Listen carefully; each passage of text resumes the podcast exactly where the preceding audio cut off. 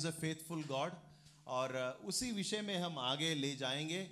और आज हम uh, विश्वासु पिता के बारे में देखेंगे। आमेन। हम uh, विश्वसनीय के बारे में देख रहे हैं।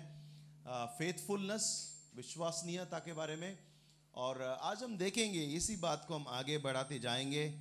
और हम देखेंगे कि God is a faithful no faithful father विश्वासु परमेश्वर पिता।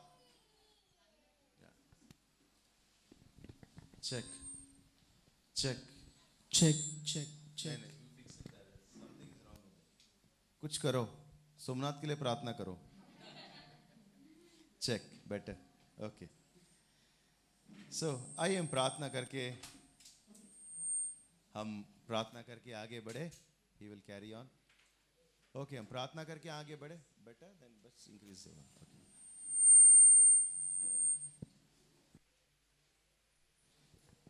दो साम्यल और अध्याय नौ को हम आज देख रहे हैं और हम देखेंगे किस तरह प्रभु हमें अनुग्रह देता है। आइए प्रार्थना करके आगे बढ़े हम।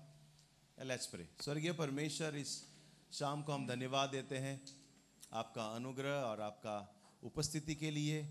प्रभु, धन्यवाद कि पिता, आप विश्वासु हैं और विश्वासु हमेशा रहेंगे। प्रभु, आप बदलते नहीं, मनुष्य के समान। पिता, आप सदै एक हैं।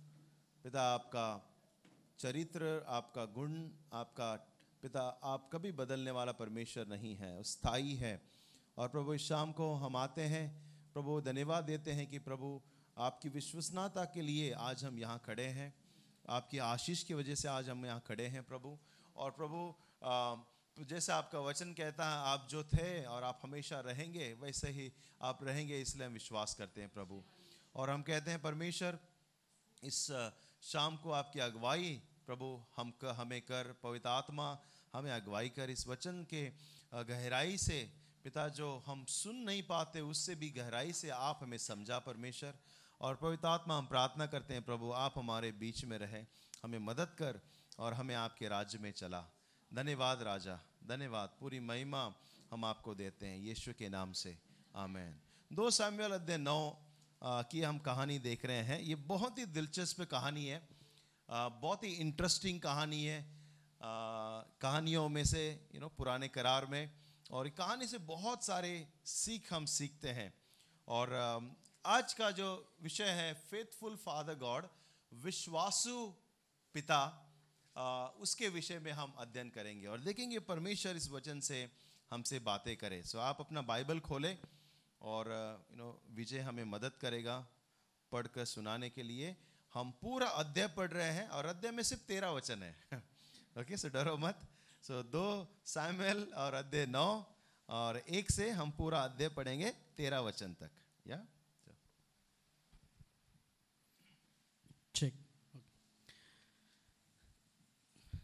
दाऊद ने पूछा, क्या शामिल के घराने में से कोई अब तक बचा है? जिसको मैं योनातन के कारण प्रीति दिखाऊँ शाउल के घराने का सीबा नाम एक कर्मचारी था। वह दाऊद के पास बुलाया गया और जब राजा ने उससे पूछा, क्या तू सिबा है? तब उसने कहा हाँ तेरा दास वही है। राजा ने उसका शाउल के घराने में से कोई अब तक बचा है जिसको मैं परमेश्वर की सी प्रीति दिखाऊँ? सीबा के राजा ने कहा हाँ योनातन का एक, योनातन का एक बेट, एक बेटा तो है जो लंगड़ा है। राजा ने उससे पूछा, वह कहाँ है? सिबा ने उसे, सिबा ने राजा से कहा, वह तो लोबदार नगर में है। एमियल के पुत्र माकिर के घर में रहता है।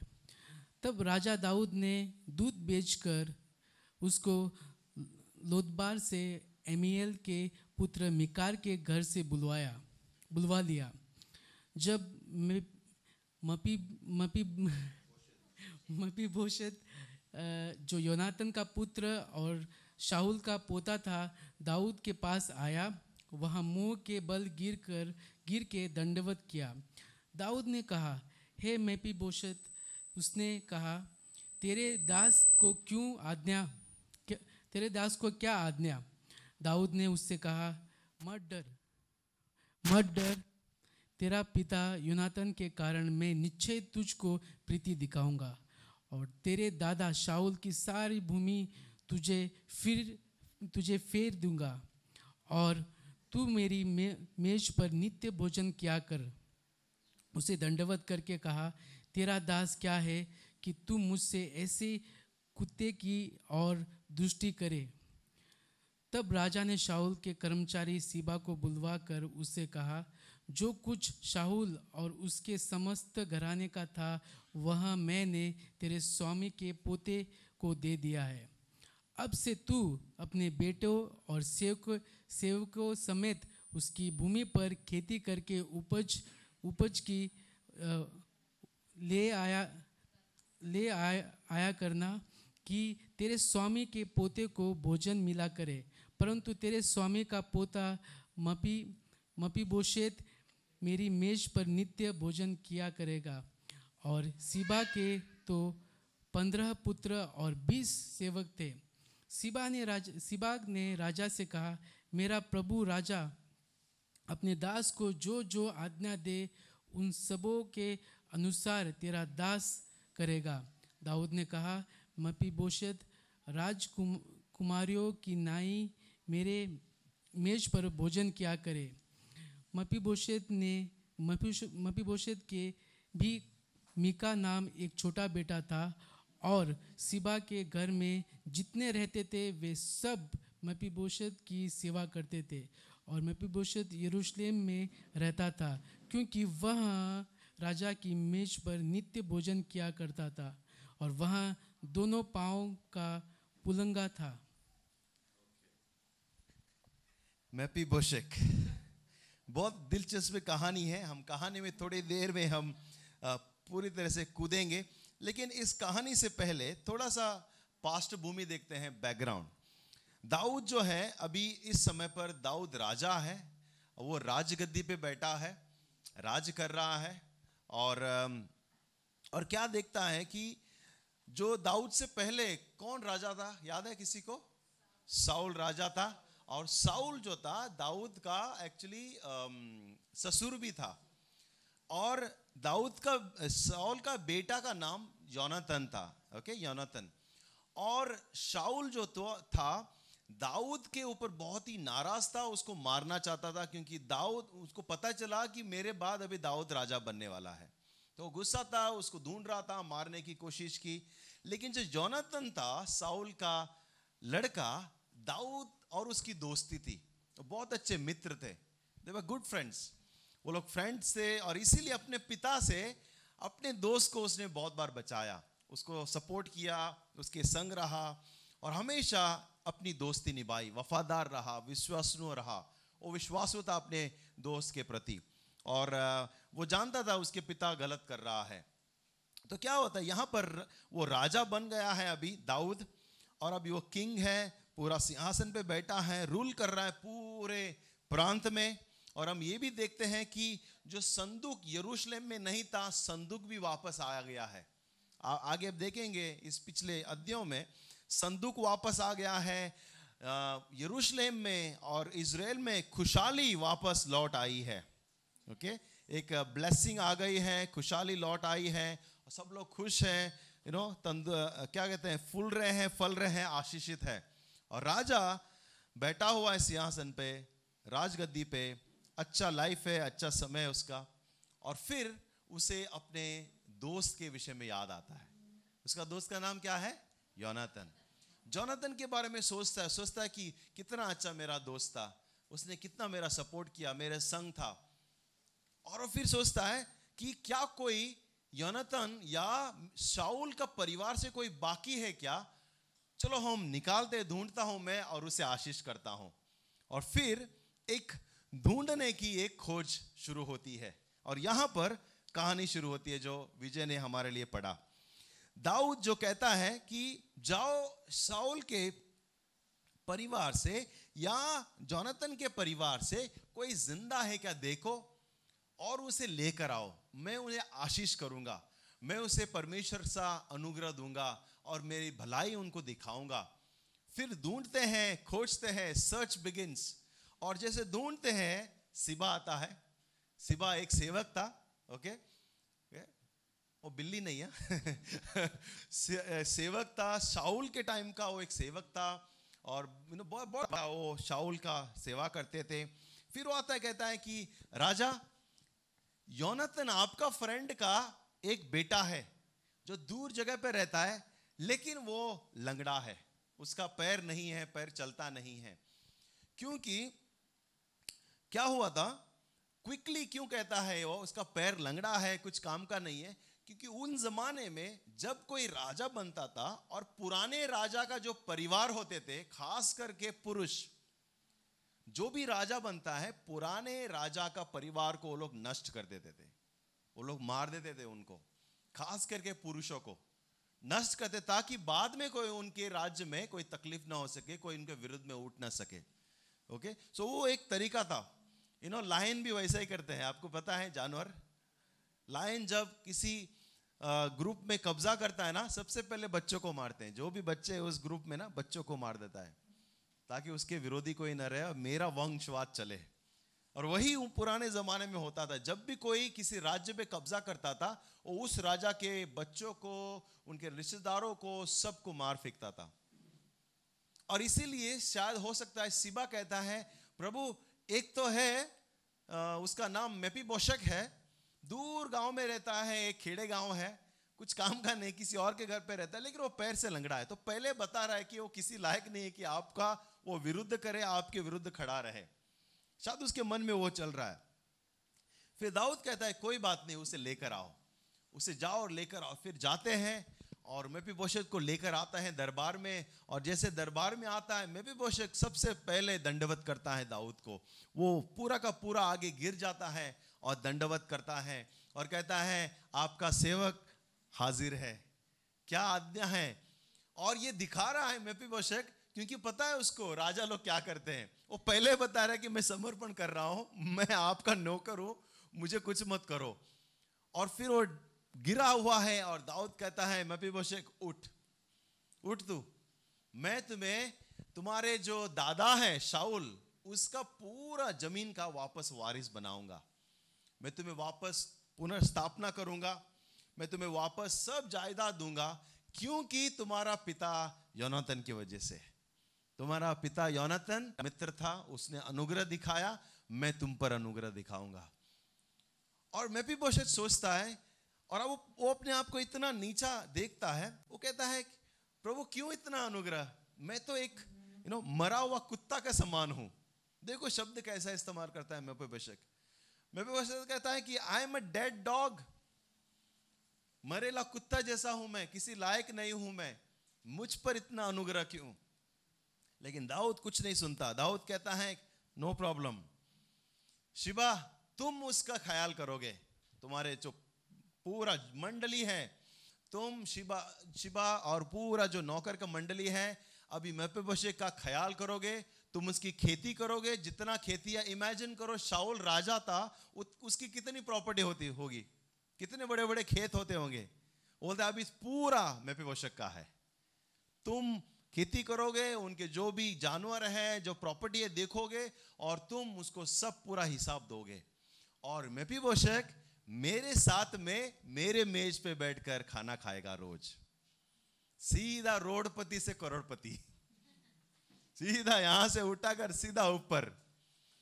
और मैं भी बशे को होता है कि तुम कुछ नहीं, और दाऊद कुछ नहीं सुन रहा है। बोलता है, मुझे कुछ नहीं सुनना है। तुम मेरे साथ मेरे बेटों के सम्मान बैठकर तुम खाना खाओगे। आपको पता है, राजा के मेज पे कुंवर लोग बैठते थे। कुंवर द प्रिंस राजकुमार, वही लोग बैठ सकते थे। और उसके खास मंडली जो डिपार्टमेंट के हेड्स है ओके रेवेन्यू डिपार्टमेंट के हेड्स ओके प्रॉपर्टी डिपार्टमेंट्स के हेड्स उसके बाद सेना के डिपार्टमेंट के हेड्स वो सब हेड्स जो थे, जो मेयर थे, वो लोग उसके साथ बैठते थे और वे लोग एक महाभोज करते थे। उसके बेटे और उसके कर्मचारी इमेजिन करो कितना बड़ा टेबल होता होगा वो। हमारा छह पाँच लोग का नहीं, बड़ा टेबल होता होगा, महाभोज। इमेजिन करो क्या क्या डिश रहेगा। दाल बाटी नहीं रहेगा। इमेजिन करो कितना कोर्स रहेगा seven course you know twelve course twenty one course पता नहीं कितना कोर्स होगा। हमने अपने लाइफ में नहीं देखा, इतना महान, बड़ा भोज और उस सौभाग्य टेबल के ऊपर मैपी बशक को बोलता है कि तुम हर रोज मेरे टेबल पे बैठोगे। इतना बड़ा सम्मान, इतना बड़ा आदर उसको मिलता है। मैपी बशक पगला गया होगा एकदम। ये क्या खाने को रोटी नहीं मिल रहा था पूरा राजा के टेबल के ऊपर।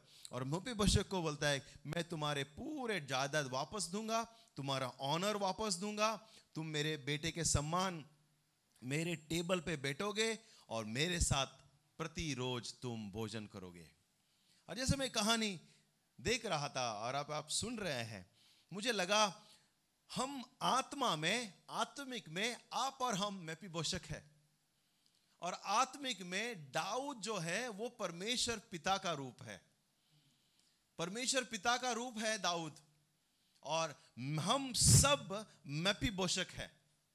मैपी बोशक के सम्मान। जस्ट इमेजिन करो मैपी बोशक कहाँ रहता था? एक खेड़े गाँव में किसी और के घर पे टूटी फूटी झोपड़ी रहेगा, चुपके रह रहा होगा हो और आपको मैं थोड़ा सा और एक बैकग्राउंड बता दूँ। उसका पैर कैसे टूटे थे?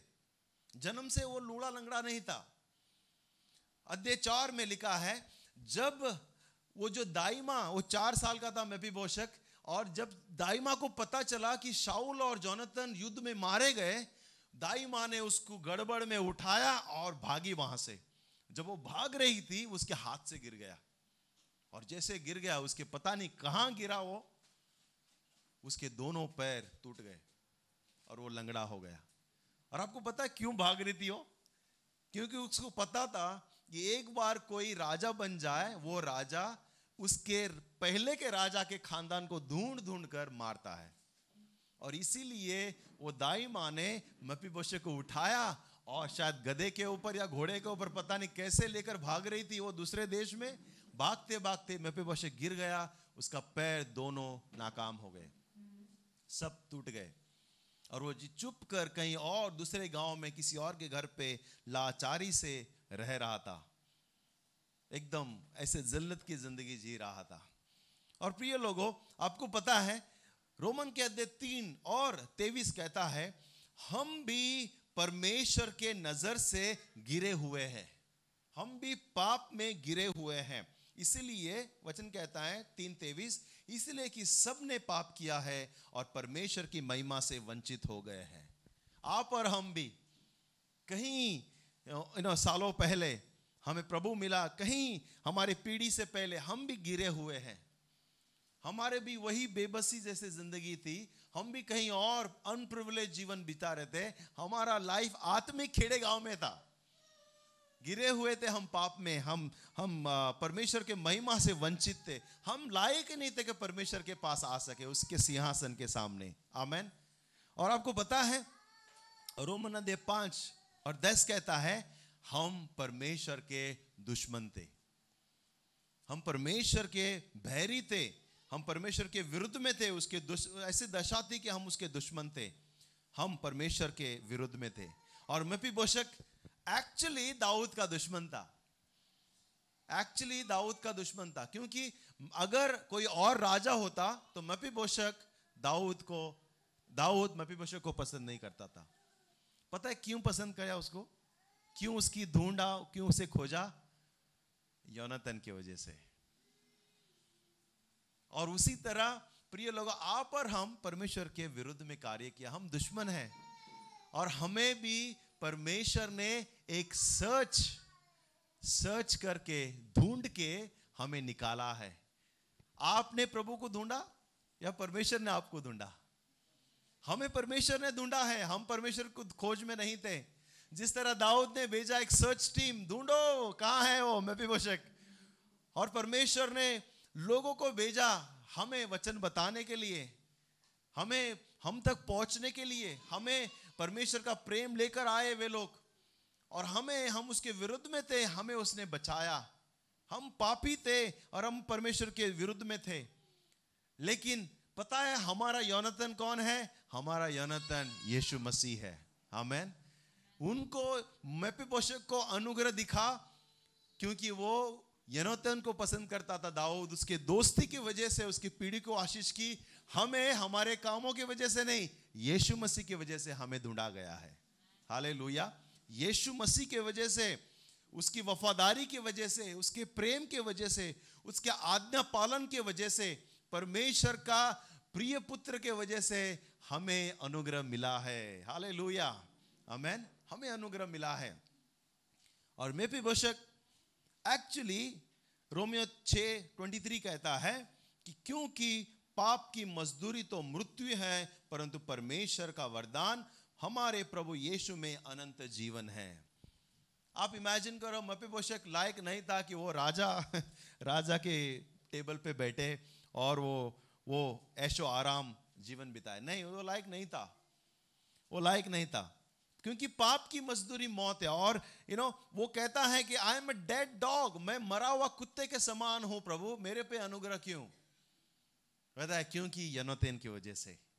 और हम मरे हुए थे। वचन कहता है, हम हम पाप के मजदूरी हमें मिलना था, हमें मौत मिलना था। अनंत जीवन नहीं। लेकिन क्योंकि यीशु मसीह हमारे लिए आया, यीशु मसीह ने अनुग्रह दिया, वो विश्वासु था परमेश्वर के प्रति और हमारे प्रति। इसीलिए हमें मौका मिला कि हम मरे हुए दशा में नहीं, लेकिन नया जीवन प्राप्त कर ले यीशु में। और इसीलिए वचन कि हमारा उद्धार अनुग्रह से ही हुआ है, हमारे अच्छे कार्य के वजह से नहीं। हमारा उद्धार परमेश्वर के दया से हुआ है। अरे, वरदान है और कोई इसमें घमंड न करे, इफिसिस अध्याय दो कहता है। इफिसिस के अध्याय दो और आठ नौ कहता है, क्योंकि विश्वास के द्वारा अनुग्रह से ही तुम्हारा उद्धार हुआ है और कोई इसमें घमंड न करे, कोई गुरूर न रखे। जस्ट इमेजिन करो मैपी बोशक बैठ जाता है उस महान टेबल पे, राजा के साथ में और कुछ दिनों के बाद कहते, है, इधर भोजन लेके हाय और दाऊद दाऊद आने वाला खड़े तो कौन दाऊद? जस्ट इमेजिन करो। सब भूल जाता है उपकार, और वो एक घरूर और घमंड भर जाता है। जस्ट इमेजिन करो। और पता है कई बार हम जो आत्मिक में पोषक हैं, कहीं कहीं बार कभी कभी हम भी घमंड में और गुरूर में आ जाते हैं। भूल जाते हैं, हमें उद्धार कैसे मिला है?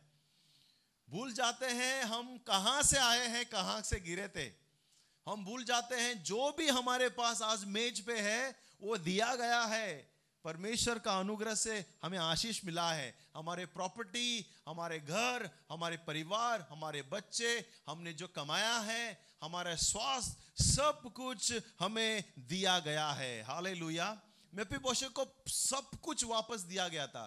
खेत, खलियान, जानवर, उसका ऑनर उसका इज़्ज़त, सब कुछ दिया गया था। वो दाऊद का मेज के ऊपर बैठने का लायक नहीं था। जैसे सेम वैसे आप और हम परमेश्वर के सामने बैठने के लायक नहीं है। सब कुछ फ्री में मिला, हमें भी सब कुछ फ्री में मिला है। याकूब के अध्याय में लिखा है every gift is from above हर एक वरदान ऊपर से आया हुआ है। इसमें कोई गंबंड न करे। आपको हुनूर, मेरा हुनूर, हमारा वरदान, अगर मुझमें कोई काबिलियत है, सब परमेश्वर ने दिया है। ऐ तेरे को नहीं आता है, मेरे को आता है। क्या है? तेरे पास नहीं है, मेरे पास कार है। ये कभी कभी हम सुनने को मिलता है। अच्छा अच्छा आप छोटे से घर पे रहते हो, मेरा बंगला है। क्या छोटे लोग लोग? जब हमारे पास सब कुछ होता है प्रभु यू नो प्रिय लोगों, हमें सबसे नम्र रहना है। क्योंकि कुछ भी हमने कमाया नहीं है, सब कुछ दिया गया है। एक क्षण में सब कुछ जा सकता है। क्योंकि अनुग्रह से ही हमारा उद्धार हुआ है। अनुग्रह से ही कोई इसमें घमंड न करे। कोई इसमें घमंड न करे। और आपको पता है, प्रभु हमें एक कर देता है, हमें इक्वल कर देता है। हमें बुलाया है उसके टेबल पे बैठने के लिए। दाऊद राजा दाऊद राजा ने उस मैपिबोशक को ढूंढा। और वो ऐसे जगह पर था जहाँ यू नो डेजर्ट रहता है, रेगिस्तान के सान, जहाँ पर कोई आशा नहीं है, जहाँ पर कोई जीवन नहीं है, पूरा डरा डरा हुआ सहमा सहमा हुआ और डर के रह रहा होगा वो। उसका यू नो उनको, उसको बताया भी नहीं होगा किसी को कि मैं रॉयल फैमिली से हूँ करके। उसने किसी को बताया नहीं होगा कि मेरा फैमिली का खानदान कहाँ से है। चुप चुप के डर डर के रहता होगा क्योंकि कैसे, जैसे पता चले किसी को, कोई मुझे मार देगा तो? एक डर हुआ होता, हुआ होगा उसके अंदर। इसलिए तो दाई माँ ने पूरा देश से कहीं और जाके छुपाया था उसको, ताकि वो मर न जाए।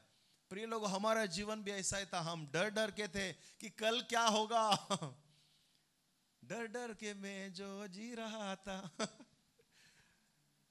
डर डर के मरने के बाद क्या होगा पता नहीं। मेरे बच्चों का क्या होगा? मेरा मरने के बाद मेरा क्या होगा? पता नहीं। और हमने देखा कि इन पिछले दो साल में डर ने यू नो हमें हिलाया नहीं है। डर ने हम पर विजय नहीं प्राप्त किया है। कुछ लोगों ने कहा कि, अरे, मरेंगे तो क्या? यीशु के पास जाएँगे। हाल मरेंगे तो हम प्रभु के पास जाए। वो डर हमसे चला गया है। एक आशा है, एक उम्मीद है विश्वास है। और यह जानते हैं कि हमारा परमेश्वर विश्वास के योग्य है। हम उस पर विश्वास कर सकते हैं। हमारी बीमारियों में हम उस पर विश्वास कर सकते हैं। हमारे जीवन की मुश्किल के घड़ी में हम उस पर विश्वास कर सकते हैं। हमारी कमजोरियों में हम उस पर विश्वास कर सकते हैं। हमारे तकलीफ़ में और हमारे इन भावनाओं में हम उस पर विश्वास कर सकते हैं। क्योंकि वो विश्वास के योग्य है प्रिय लोगों। वो विश्वासु पिता है। वो वादा बोलकर भूलता नहीं है। उसने जो वादा रखा था उस आदम और हवा को उसने वादा किया था, उसने हमारे साथ वो वादा पूरा किया है। आमेन। उसने वादा भूला नहीं है। परमेश्वर कभी भूलता नहीं है। और परमेश्वर ने यीशु मसीह के साथ हमें संगी वारिस बनाया है। मैं भी बोशक के पैर नहीं थे। जब वो किसी के साथ खड़ा नहीं हो सकता था, लेकिन जब वो मेज पे बैठता था, शायद किसी को पता नहीं होता कि वो एक्चुअली लंगड़ा है। क्योंकि जब बैठ जाते हैं सब लोग साथ में, किसी को पता नहीं उसके नीचे पैर है या नहीं। सब एक समान, एक ही यू नो रिस्पेक्ट के में और एक ही समानता में वो बैठते और दाऊद ने मेपीबोशक को वो सम्मान दिया और उसको कहा कि तुम मेरे साथ बैठोगे। आपको पता है, राजा के साथ ने कोई अंधे, कोई लंगड़े, कोई जो नकारे, जो किसी काम के नहीं है, वैसे कोई लोग नहीं रहते। उसके टीम में टॉप क्लास लोग रहते हैं। राजा हो या हमारा प्रधानमंत्री हो। हमेशा इन लोगों के साथ में टॉप क्लास इंटेलिजेंट पावरफुल लोग रहते हैं। और दाऊद ने मैपी पोषक को जो लंगड़ा था, ऐसे लोगों को उसने अपने मेज पे बैठाया। याद नहीं दिलाता है हमारी कमियों को? क्या ये याद नहीं दिला रहा आपको? कि प्रभु हाँ प्रभु, आपने मुझे प्रिविलेज दिया है इन सौभाग्य दिया है कि मेरे नाकामियों के बावजूद भी, मेरी कमी के बावजूद भी आपने मुझे मौका दिया कि मैं आपके मेज पे बैठूँगा। हाल वचन कहता है, प्रिय लोगों, कि प्रभु यीशु हमारे जीवन का दरवाज़ा खटखटा रहा है।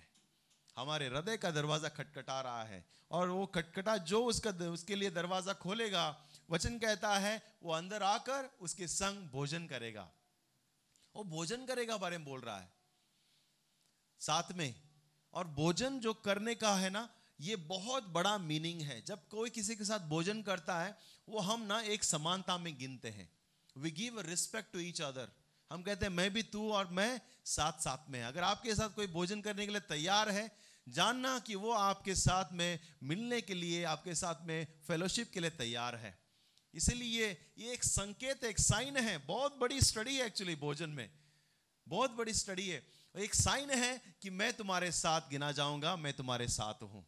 इसलिए यीशु कहता है, मैं तुम्हारे घर आऊँगा और तुम्हारे साथ भोजन करूँगा। इसलिए जब इलेक्शन शुरू होता है, लोग जाता है ना, दलित के घर पे, इसके घर पे, जाके भोजन खा के फ़ोटो निकालते हैं। दिखाते हाँ हम लोग ये क्या? फ़ोटो निकालो, छापो।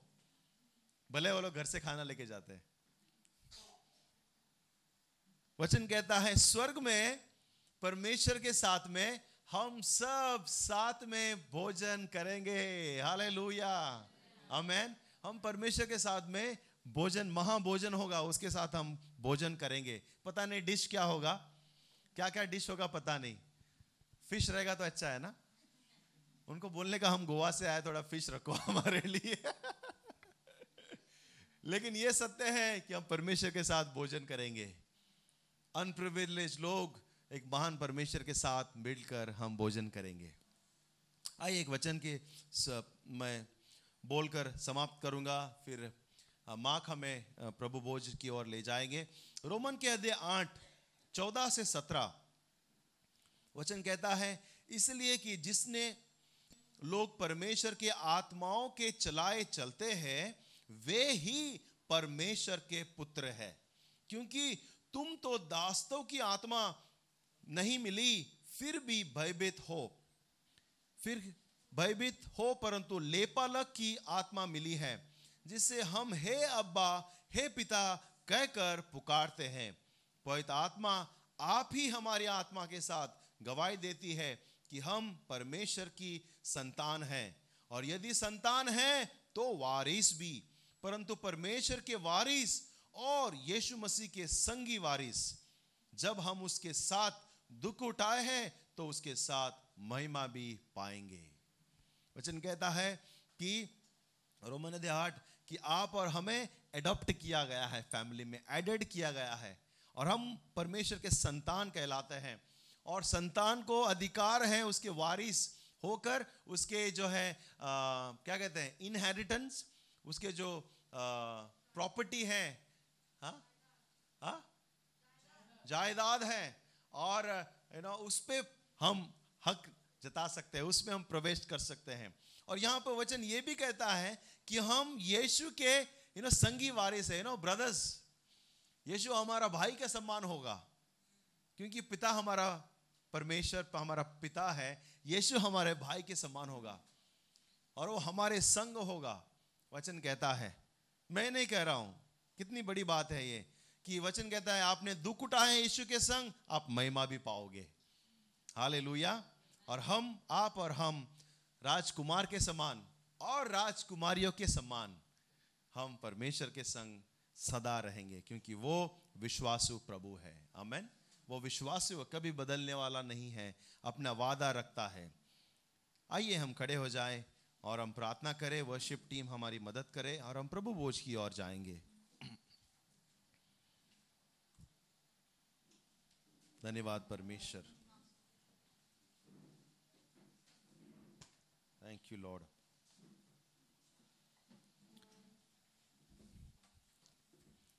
क्यों ना इस क्षण ले हम और धन्यवाद है प्रभु को कि प्रभु धन्यवाद, आपने जो हमें ऐसा सौभाग्य दिया है कि हम आपके पुत्र और पुत्रियाँ कहलाए। धन्यवाद देते हैं पिता कि हम आपके लायक नहीं थे। हम मैपी बोशे का जीवन जी रहे थे, लेकिन प्रभु, आपने हमें मैपी बोशे की तरह एक महान पिता, एक सौभाग्य दिया कि हम आपके परिवार में, आपके मेज के ऊपर बैठकर भोजन करेंगे। आइए, कुछ क्षण हम आँखें बंद करें और धन्यवाद दे प्रभु को। हालेलुया। थैंक यू लॉर्ड धन्यवाद, राजा। जीसस पिता, धन्यवाद। मुझे चुनने के लिए धन्यवाद, मुझे चुनने के लिए धन्यवाद, मुझे वापस लाने के लिए, पुनर्स्थापन करने के लिए। धन्यवाद, मुझे आशीष और ऑनर देने के लिए। धन्यवाद, आपने मुझे वापस एक बनाया है। धन्यवाद, आपने मुझे पिता, पुत्र के सम्मान बनाया है। धन्यवाद, पिता। प्रभु, इस शाम को हम धन्यवाद देते हैं, इस अनुग्रह के लिए। कि आज हम आपके सम्मुख खड़े हो सकते हैं, एक बेटे के सम्मान और एक बेटी के सम्मान। धन्यवाद परमेश्वर, क्योंकि पिता, हमारे लिए यीशु मसीह जो यनोतन का काम किया है, उसके लिए। धन्यवाद, आज यीशु मसीह की वजह से हम पर अनुग्रह हुआ है। हमारे कार्यों के वजह से और यू नो धर्म के वजह से यार हम अच्छे हैं, इसीलिए नहीं प्रभु, लेकिन यीशु मसीह के वजह से। आपने यीशु मसीह को विश्वासु और वफादार और वचन रखने वाला, वचन बंधित पाया प्रभु। वो एक अच्छा पुत्र बना, इसलिए आज हम आपके पुत्र बन पाए प्रभु। धन्यवाद यीशु मसीह के वजह से। उस उस नाम के वजह से धन्यवाद, जिसने हमें जोड़ा है। और धन्यवाद, पिता, आप उन, उसको हमारे अंदर देखते हैं। आप परमेश्वर यीशु को हमारे अंदर देखते हैं प्रभु। धन्यवाद उस प्रिविलेज के लिए। और धन्यवाद उस सौभाग्यता के लिए। ब्लेस अस लॉर्ड आशीष कर। थैंक यू लॉर्ड यीशु के नाम से।